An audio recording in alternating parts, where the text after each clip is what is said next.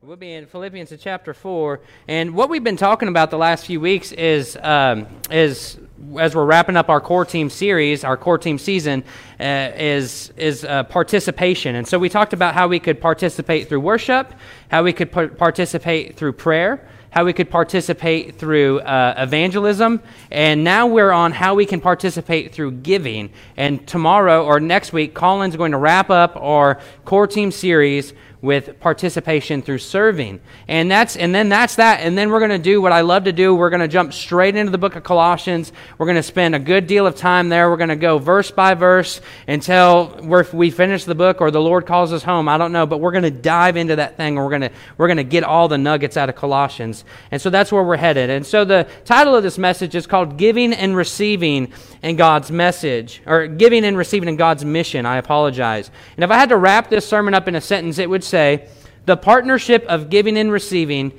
is an eternal investment without risk, guarded by God who promises to supply our every need. One more time. The partnership of giving and receiving is an eternal investment without risk, guarded by God who promises to supply our every need. Now, Paul's letter to the Philippians, it overflows with joy and it overflows with thankfulness. And he has many reasons uh, for writing to the church. You know, there's a man named Epaphroditus who brought these gifts to Paul. And as he brought these gifts to Paul, he was, became very sick and very ill. He almost died along the way. And so Paul wants to write back to the church in Philippi and tell them, hey, uh, Epaphroditus is well. He's not going to die. He's A-OK. I want you guys to be, be still in your heart over that. He wants to tell them about his situation in prison, you know, his own house arrest, how Caesar, uh, or how, how the, the Roman guards are coming up to him, you know, and they're, they're keeping guard over him, and one by one, the Lord's just converting them as they come. They think they're chained to him, but really, or he, they, they think that he's chained to them, but really they're chained to him, and they're not getting away until they get saved, you know? And he preaches again, or in this, in this letter, he's, he's talking about his contentment. You know, it's where we get our famous verse that everybody likes to take out of context. I can do all things through Christ who strengthens me. It doesn't belong on a Nike logo. It doesn't belong for football or any of that stuff. It's talking about true commit, uh, contentment. And there's many other themes, but one of the major reasons that Paul has for writing this book of Philippians is for their is, is to is to thank them for their giving to thank them for their participation in receiving and giving, and, and to thank them and, and tell them that their sacrifice would not go unnoticed. And so, in this section of this book we're going to be looking at today, we're going to discover an amazing example of partnership in the gospel. We'll learn that giving is actually an investment. So, giving away is actually storing up. And we'll experience that true sacrificial offering found by the Philippians. And, and finally, we'll witness that the providence of God is put on display and a promise that He will supply our every need according to His riches and glory in Christ. And so, if you found your way to Philippians in chapter 4, please stand with me as we honor the reading of God's Word. In Philippians in chapter 4, beginning in verse 14, Yet it was kind of you to share my trouble and you, Philippians, yourselves know that in the beginning of the gospel, when I left Macedonia, no church entered into partnership with me in giving and receiving, except you only. Even in Thessalonica, you sent me help for my needs once and again. Not that I seek the gift, but I seek the fruit that increases to your credit. I have received full payment and more. I am well supplied, having received from Epaphroditus the gifts you sent, a fragrant offering, a sacrifice acceptable and pleasing to God. And my God will supply every need of yours according to his riches and glory in Christ Jesus. To our God and Father be glory forever and ever. Amen. You can have a seat. Father, we thank you so much for your grace and for your mercy. God, we honor you this morning, and we're thankful that you've called us here to this place. And Father, I thank you for this team that's come to serve with Waymaker and Freeway, and, and, and they've taken time out of their morning to come and be with us and sit and, and hear your, your word preached. And Father, I just pray that you would bless them um, for their, their willingness to come to Omaha, Nebraska and serve. And Father God, I pray uh, that you would get me out of the way and that your word would speak this morning, that each and every single one of us would leave here different, that we wouldn't leave here the same, but in fact, we would have been impacted by your word and by your truth. In Jesus' name, Amen. So I like how he starts this whole thing off here in verse 14. Yet it was kind of you to share my trouble. So, our first point the partnership of giving and receiving. Verses 15 and 16 is, is where we'll be looking at in that. But as I mentioned in the introduction, one of Paul's major reasons for writing this letter to the Philippians is to make it clear that he isn't overlooking or that he isn't minimizing their generosity towards him. And to be sure that he executes this purpose of, of that in writing this letter, Paul brings up some very fond memories of the church and their partnership with them. The first place that Paul formally preached the gospel as a missionary sent out by the church in Antioch was actually Philippi. And so we see that in Acts chapter 16. Paul comes into Philippi and, you know, they go and they go to the riverside. They find Lydia, right? And the church is birthed right there with Lydia and some other women. And then the, the, the Philippian jailer, they have that great, awesome moment, right? The jailer gets saved and his whole family and, and everything else. So that's the birth of the church in Philippi. And so he kind of brings this up, right? Uh, as, a, as a reminder, as a memory and that they were, and they were the only church who supported him at that time through giving. And Paul also mentions that while he was in Thessalonica, you know, and I shared that with you guys a couple weeks ago when we were talking about prayer, how that church was birthed in persecution, right? When Paul stepped on the scene, they were angry about it, and they came and they flooded um, um, uh, Jason's house, and they brought them out, and they brought him before the magistrates like it was crazy. Paul had to flee and go somewhere else. Well, while he was there, this church in Philippi sent, uh, sent him gifts and sent him aid not once, but twice. And so this church in Philippi has proven to be a faithful supporter of Paul and a faithful supporter of his missionary journeys. But the, the church in Philippi is, is much more than just donors, right? The, the church in Philippi is much more than just patrons. The church in Philippi is much more than just a bunch of people who tithe. Paul says that this church entered into partnership with him in giving and receiving. And so these words, partnership, giving, receiving, they're all banking terms. They're financial terms. They're business terms. So, and you'll, you'll see him mention this all the way through to, uh, to verse 20 or verse, uh, verse 19. These are all um, kind of business terms, meaning that, that through their generosity, the Philippians shared with Paul in his ministry. They took part in this business, in a sense, in this ministry with Paul. And, and Paul is giving his life. So, this, this ministry of giving and receiving, this partnership, you got to think of it like this Paul's giving his life, his very life, to bring the gospel to the edges of the world. And in turn, by the grace of God and the kindness of the church in Philippi, he's also receiving from them a blessing, taking care of his needs. Not his every greed, but his needs.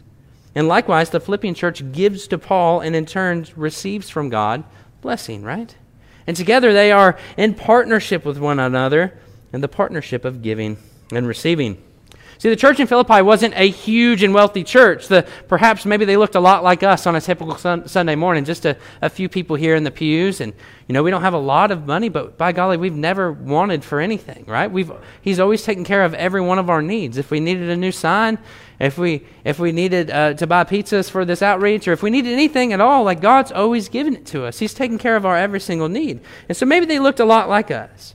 You know, they didn't have much. And let me put this into perspective about what the church in Philippi looked like. In 2 Corinthians in chapter 8 and verses 1 through 5, Paul says this We want you to know, brothers, about the grace of God that has been given among the churches of Macedonia, Philippi. Uh, uh, for in a severe test of affliction, listen this, their abundance of joy and their extreme poverty have overflowed in a wealth of generosity on their part. For they gave according to their means, as I can testify, and beyond their means of their own accord, begging us earnestly for the favor of taking part in the relief of the saints. I need to read that again. Begging us earnestly for the favor of taking part in the relief of the saints. And this, not as we expected, but they gave themselves first to the Lord and then by the will of God to us. So they didn't have much. They didn't have much at all, but they had a burden, right? They had a burden, and they had a burden to give relief to the saints. They had a burden to help further the gospel, right? They had a burden to help any way that they could, and they did that out of their poverty. The church of Philippi was experiencing extreme poverty, but even in the current state that they were in, they decided on their own accord to be obedient to the calling that God had put on their heart and in their lives, and to enter into partnership with Paul and to take part in the relief of the saints. Isn't that amazing? Like, their extreme poverty have overflowed in a wealth of generosity on their part.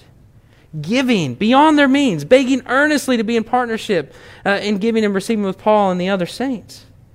These folks in, folks in Philippi, they, they had a burden to take part in advancing the gospel through giving. Let me ask this question How is it, and, and by what means does God take the gospel to the ends of the world?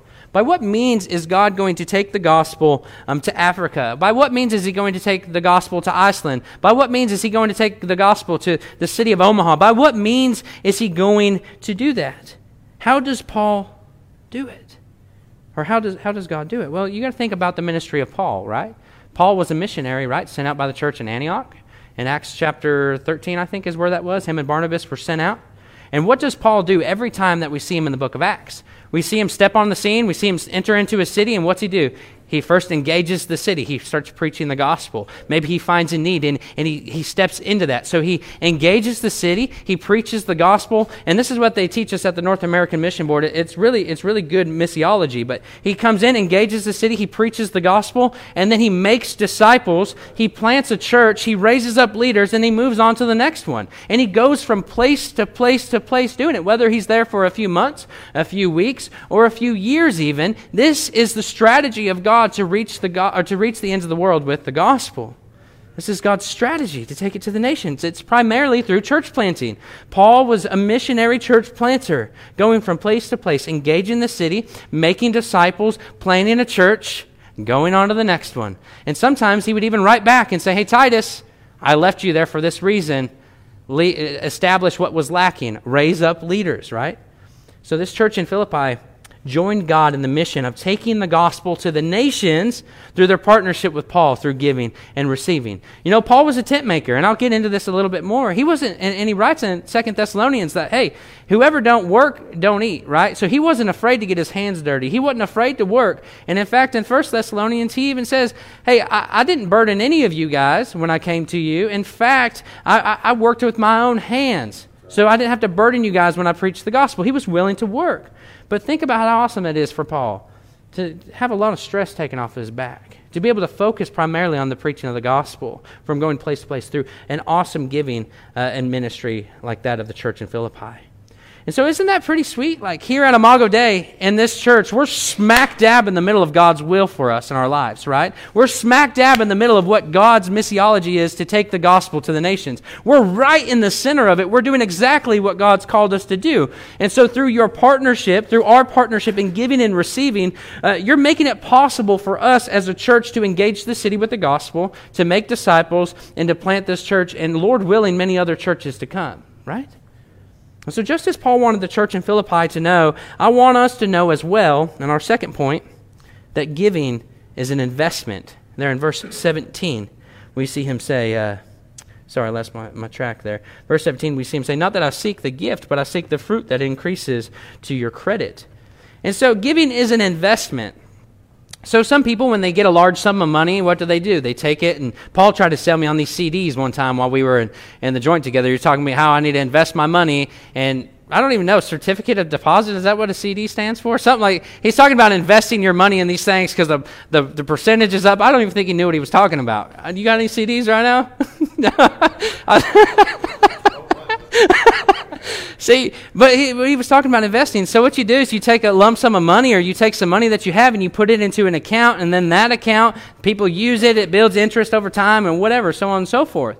And so for me, like I have a retirement account through Guidestone Ministry, and so what I do, I don't take much. I take you know maybe a hundred bucks a month, and I put it in there. And and Lord willing, at the end of maybe when I retire at 50 or 60 years old, or when they remove me from the pulpit because I can't think straight and don't just keep talking, you know, somewhere else, what will happen is I won't only get just the money that I've put in there, $100 a month for 20 years or whatever. I'll actually get more because that investment has, has accrued interest, right? And it's, and it's gained even more. And so that's much like what we're doing when we give to the mission of God. See, the church in Philippi, whether they knew it or not, was actually investing through their giving. The church was investing in the kingdom of God, advancing the gospel to the whole world through their giving to Paul. So, in their material investment, the interest that they accrued was actually spiritual to their account. And so that's what Paul's saying. Not that I seek the gift, you know, but I seek the fruit that increases to your credit. He's talking about interest, banking terms. So Paul's saying, I by no means am, am, seeking any kind of profit. I by no means am seeking any kind of gain on my behalf that would make me fat and happy. You know, I by no means um, want you to give to me so I can have a nice boat on the port of Corinth. You know, I by no means want you to give to me so I can have a nice vacation home in Jerusalem that I can go to once a year on Passover. You know, I by no means want you to give to me so I can sail to Spain and have the nicest food and, and just enjoy luxury. That's not what he's saying at all. He's not saying I want a huge salary and a nice chariot and a beautiful horse. What he's saying is, what I seek in regards to your generous giving is for you, Philippian church, to receive interest in your account for furthering the gospel by partnering with us. He says, I don't want the gain. I want you to have the gain. He wants them to gain more than what they started with through their giving. And Paul's desire is that the interest accrued by their giving would result in their spiritual growth and eternal blessing from God. Not that it would line his pockets. And maybe you say, you know, I have a hard time with pastors getting any kind of money. You know, I, I think the church is dishonest. You know, why, why don't they pay taxes? I don't think we need to give to the church. Maybe you say all these different things, why pastors shouldn't get paid or anything else. And I want you to understand, like, you need to understand who this statement is coming from. This is Paul. And I repeat it, I'll repeat myself again just so you get the point, but this is Paul. And in this passage of Scripture, he's been communicating very heavily just how content he is with or without particular amenities and supplies. He's content. And this is Paul who, when he was in Thessalonica, worked as a tent maker, not to be a burden to anyone while he preached the gospel among them. This is Paul who said, As long as I have food and clothing, I'm okay. This is Paul who warned Timothy that the love of money is the root of all evil. You know, this is Paul who, in this very letter and in this very chapter, wrote, Not that I'm speaking of being in need, for I've learned in whatever situation to be content. I know how to be brought low. I know how to abound in any and every circumstance. I have learned the secret of facing plenty and hunger, abundance and need. I can do all things through him who strengthens me. This is Paul saying this, man. So he's okay with not getting rich. This is Paul. He's not a prosperity preacher. He's not a get rich uh, quick televangelist. He ain't no Kenneth Copeland, right? This is Paul. And Paul's a man who's learned to be content in all circumstances. And his true heart in regards to the generosity of the Philippian church is that they would receive the fruit that increases to their credit. They would gain interest. He wanted them to gain spiritual interest from their material investment in God's work. And he wasn't seeking to gain anything, only that they would grow and be rewarded by God. His heart for these churches that he's working with is their spiritual maturity. His heart for these churches that he's working with is that they would grow into the image of God, much like our mission statement. And I hope it's true of me as your pastor. Not saying that it isn't true, but what I am saying is that I hope that you see this in me. That I'm not seeking personal gain from what you guys give or anything like that. But, but that I'm seeking an increase to your own account through the your investment in God's work. I'm not seeking to line my pockets. I'm not seeking to, to have a, a vacation home somewhere else or a, a jet plane or any of these things. But I want to see you grow spiritually and be rewarded by God and how you partner with our church financially in God's mission. And so that's my heart, and I hope and I hope that you guys see it that it's a lot of the same as Paul's there. And and I want you to know like so much of church planting involves recruiting. Like when you're go, going to go and, and, start a church, like you see Paul do it in the book of Romans. He's writing to the Romans and saying, like, hey, I hope that I can get some aid from you guys, right? Like we can exchange some spiritual gifts so that way when I get to, I can get to Spain and plant a church there, more or less, is what he's saying. And so, so much of it involves recruiting, you know, recruiting people to pray, recruiting people to join, recruiting people to serve, recruiting people to give, even. You know, Naomi and I have spent a few years traveling, you know, back and forth to Missouri, uh, meeting with different people, meeting with different churches, asking churches, asking people and businesses even to get involved with planting Imago Dei. And, and through your partnership, man, and through the partnership of, of the churches, through your partnership of giving and receiving, receiving we've been able to raise over $73,000 a year on average so far, man. And that's awesome, dude. Like, eh, I can remember when Naomi and I started, and, and the very first people that we asked, and we said, hey, would you guys help us be church planters, you know? And they're like, well, what are you asking for? $200 a month. That's all we're asking for. You know, if you come alongside us and help us with $200 a month, we sat in Ben and Amanda's living room. They're like, we'll help you guys. You know what I'm saying? And, and it just, and it happened that way. And so it started with $200 a month. And next thing you know, like, look what God has done through the partnership of churches and through the partnership of people. And it's awesome. It's awesome. And so we do have a goal, what we're trying to reach. We do have an operating budget But to force anybody's hand, that's not what we're doing. Instead, we're inviting people into partnership of giving and receiving. We're inviting you all in to participate. So, just as God has invited the Philippian church into the advancement of the gospel, God is inviting us all into investing in his kingdom work as well. See, Paul's ministry was that of a missionary, like I said, taking the gospel to the nations. And we know that that's God's strategy to reach the nations. It's through church planting. So, and I want to tell you guys that, that your giving not only helps us as a church accomplish what God has called us to do here in Omaha, Nebraska, but a portion of your giving to Imago Dei is sent out uh, as a church to something called the Cooperative Program. And so, as Southern Baptists, we work together with other Southern Baptist churches with this thing called the Cooperative Program, where we pool our money together and it goes to missionaries overseas, it goes to church planters in the state, it goes to seminaries, Midwestern Southern Seminary, Southeast Seminary, all these other churches, uh, I mean, uh, schools and things like that to accomplish the mission of God in unity. And so we have thousands of Southern Baptist churches working together, giving our money together away so it would in, uh, impact churches like this one right here in Omaha, Nebraska. So 6% of what you give, 6% of our giving total as a church is what we give to the cooperative program. So you think about it every time if you if you give 100 bucks, $6 of that is going to go around the world. It's amazing to think $6 of that is going to go around the world. And so your giving not only helps us here in Omaha, Omaha, Nebraska, but like I said, portions of it go to Kenya. It goes to Russia. It goes to India. It goes to SBC education and seminaries. It, it really helps people like Naomi and I make it on the mission field. So as we give materially, we invest spiritually. As we give materially, we invest in the advancement of the kingdom of God, both here and across the world. And as we give materially, we store our treasures in heaven. So maybe you say, hey, I'm unable to give because, you know, uh, the bills are tight, you know.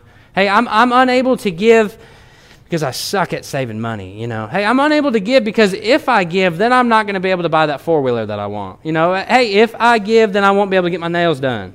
If I give, I won't be able. If I, if, if, if, if, if, maybe that's what you're saying this morning. But I want to remind us all that giving is worship, right? And worship is sacrifice, and that God calls us in 2 Corinthians in chapter nine to give with what you've decided already in your heart to give, not reluctantly or under compulsion. For God loves a cheerful giver. Remember that giving is worship, and worship is sacrifice, and a proper sacrifice is rewarded by God. And such is the case with the Philippian church. And they set an example for us. And our very last point Giving is a sacrifice that is rewarded. And Paul says in verse 18, I have received a full payment and more. More business terms. His, as if, you know, they, they paid well above anything that Paul could have ever imagined. And not that the Philippian church owed Paul anything, but if they did, they paid it back a hundredfold, right? He says, I have received full payment and more. Like, who does that? If I owe Paul 100 bucks, do I give Paul 150 bucks? No, I'm not going to do that, man. You're lucky if you get 90 bucks, right? No, I'm just kidding. I'll give you your 100 bucks back. But that's how we seem to do it, right? If we owe money, we, we make sure we pay to the penny. We don't want to pay. Oh, why were we just going to give our money away? Well, he says that I've received full payment and more. The gifts that was bought by was brought uh, by Epaphroditus. You guys remember he he almost died on the way there to Paul. Epaphroditus was willing to give more than just something out of his pocket, or give more than just some bread that he made, or give more than some medicine that he made, or whatever it was that they were giving. He was willing to give more. He was willing to give his life and lay it down on the line to take these gifts to Paul in Philippi, to or uh, yeah, take this gift to Paul in the church in Rome or in the prison in Rome, so that they could further the gospel. So remember the severity of poverty that the Philippian church was in. They gave so much, and, and even in their poverty, well beyond their means willing to die to deliver this investment to God's kingdom. And so, with all of this in mind, Paul's willing to say there in verse 18 this offering is a fragrant offering. It smells good to God, a sacrifice that's acceptable and pleasing to God. So, because the Philippian church gave so abundantly, well beyond their means, with a cheerful heart, begging to be in partnership in the ministry of giving and receiving, thankful to be able to further the gospel, their offering, their sacrifice would not go unnoticed, as it was well pleasing to God. It was a sacrificial offering that would be rewarded. Remember that Paul, while he was content, he doesn't have anything to pay the Philippian church back with, right? I mean, Paul's living on what God gives him through the means of the church and everything else, but he doesn't have anything to pay these people back with. And so he gives the charge to God, right?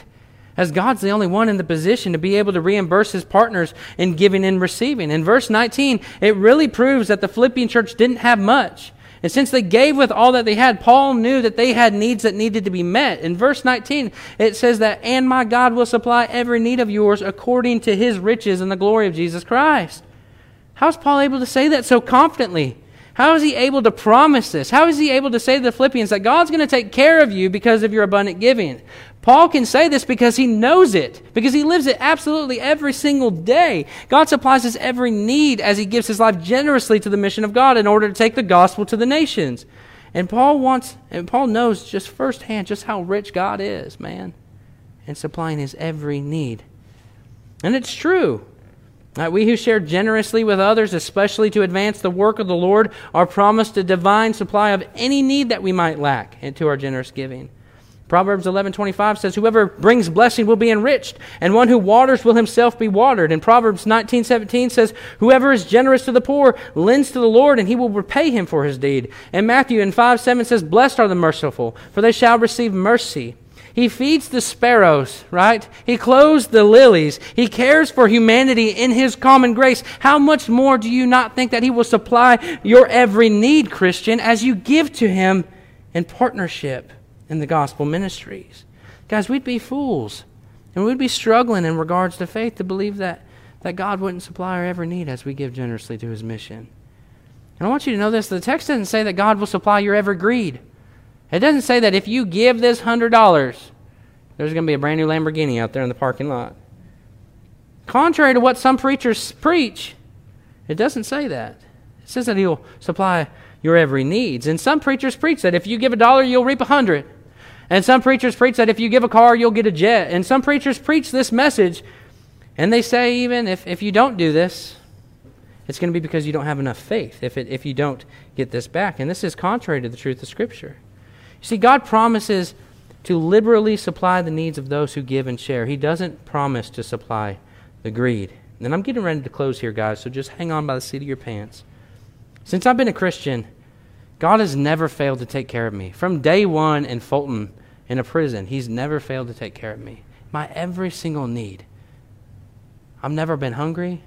I've never been. I've never missed a payment on a bill, right? Like I've always at least had the means to be able to take care of it, and and He provides in the strangest of ways. And sometimes that's through work, right? Like I'm like, Lord, I'm struggling on bills this month, and He'll give me another job, right? Like He's always provided for me. Uh, Lord, I'm struggling with being able to put food on the table this month. Dave Hoffman will call me and say, Hey, we got a whole bunch of food from the food bank this week. Do you want some? It's insane how it works every single time. I've heard, I've heard stories from pastors say, Man, I, I was struggling to feed my family. And they was, he was a chaplain in Germany, man. And he said, I'm struggling to feed my family. And I'm sitting there praying to God at the kitchen table that morning. And I hear, and then he goes outside and there's food on the front porch in a basket from somebody from the church. You know, like how you can't make that stuff up. God will supply your every need, not your every greed. And so I want to ask these questions. You know, where are you in your partnership with Imago Dei through giving and receiving? Is your offering sacrificial and is it pleasing to God? And ask yourself these real questions. Why is it that you give? What are you giving for? Are you giving with a cheerful heart? Do you look at giving as an investment? Do you trust God to take care of your needs as you give? And I get it. At times, you know, times can be tough. Money can be tight. Bills can be heavy. But through your continual giving to the mission of God, you are investing spiritually, and God is growing your faith each time as you trust Him. As we give to God's mission, trust that He will supply your every single need, and trust that He will supply your every need as you join in partnership with giving and receiving through with, with Imago Dei. Trust as you lay it all on the line, putting your heart, mind, and soul into planting this church more than just your finances, but your effort and your time and your energy and who you are. Trust that God will provide for you. I want you to know, church, I want you to understand that we're right smack dab in the middle of God's will, planting Imago Dei here in Omaha, Nebraska. This is how He reaches the nations. This is the mission that God has in mind as we take the gospel to Omaha. The glorious news that Jesus Christ came and that he lived a sinless, perfect life and that he died in our place on a bloody cross, taking on our iniquity, taking on our sin and giving us his righteousness so that we might have eternal life with him in heaven. This is the glorious gospel that we preach. in which people are saved. And so, so what? Warren Wiersbe wrote, The Lord keeps the books and will never fail to pay one spiritual dividend. That church is poor that fails to share materially with others. So may we be a church who is rich in our generosity and willingness to partner with God in the ministry of the gospel. And may we be a church who, who trusts God to supply our every need as we give liberally to his mission. The partnership of giving and receiving is an eternal investment without risk, guarded by God who promises to supply our every need. So let's pray. And as we get ready to pray, Colin's going to play a song softly. And I just want to, I might offer a few prompts out there as we pray something that we've uh, talked about over the last few weeks, even as we've thought about our participation, just as a way of a recap to bring it fresh to our mind. And so, as we pray, I want you guys to think. Last Tuesday, I, I gave us homework. And I asked you guys to write down two people, right? Two people that you can share the gospel with.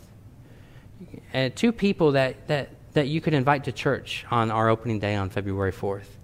Two people. So think about that, guys, and, and pray for those people now.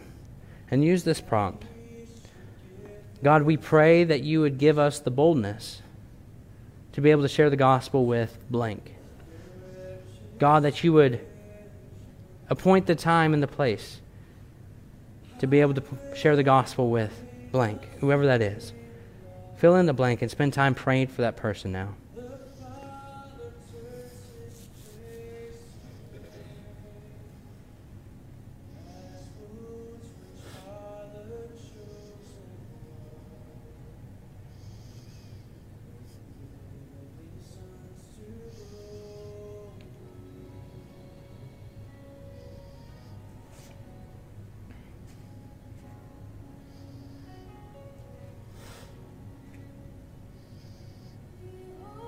God, I pray that you would hear, hear our cries and our pleas for mercy in the life of those that we're praying for. God, I pray that you would be gracious to us, to allow us to see a victory as we labor in prayer and labor in evangelism to see uh, this one or two people come to saving faith in Jesus Christ. So, Father, I pray that you would, would give us a victory and allow us to see that. Father, we pray that you would save these folks from the depths of hell that they're in. Save these folks from the depths of sin that they're entangled in. Save these folks from your wrath, O God. Bring them into a right relationship with you through the blood of your Son, Jesus Christ. Father God, I ask that each one of these folks here in this church this morning would take the gospel to the nations in whatever capacity, in whatever way that you've called them to. That we would all either preach the gospel, that we'd all give to aid in your gospel ministry. That we'd all pray for the gospel to abound here in this city. That we would all encourage one another. That we would all serve to make this thing happen. So, God, I just ask for you to renew the spirit of those folks that are here in this place this morning who might be feeling down, who might be dragging to try to make it, who might be hurting, God, who might be exhausted from this work of ministry. I pray, God, that you would strengthen their feeble arms, or lift up their feeble arms and strengthen their spirit, God. Help us to remember the gospel because we need the gospel every single day. We pray these things in faith in Jesus' name. Amen. And so, with that, I'll just go ahead and go straight into our announcements so we can get on out of here. Uh, this week, we have our, um, our Bible study, our Lighthouse I think is, oh, wait, this is the first one. Download the church app. If you ain't got the church app, you can download it right here. It'll have links to our sermons, other things in there as well. Um, yeah, so get that if you don't have it. The next Lighthouse meeting is going to be at our house at 6 p.m.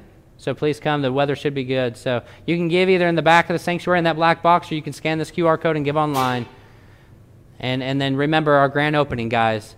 I challenge you guys. You know, last week you invited two people, or maybe you're praying about those two people please keep inviting. Please keep use this as an opportunity, God, our guys, to, to bring folks into this ministry, bring folks into the church. Um, other than that, I think I think that's all we've got. So, with that, I pray that you guys would be blessed and that you'd go in peace. See you.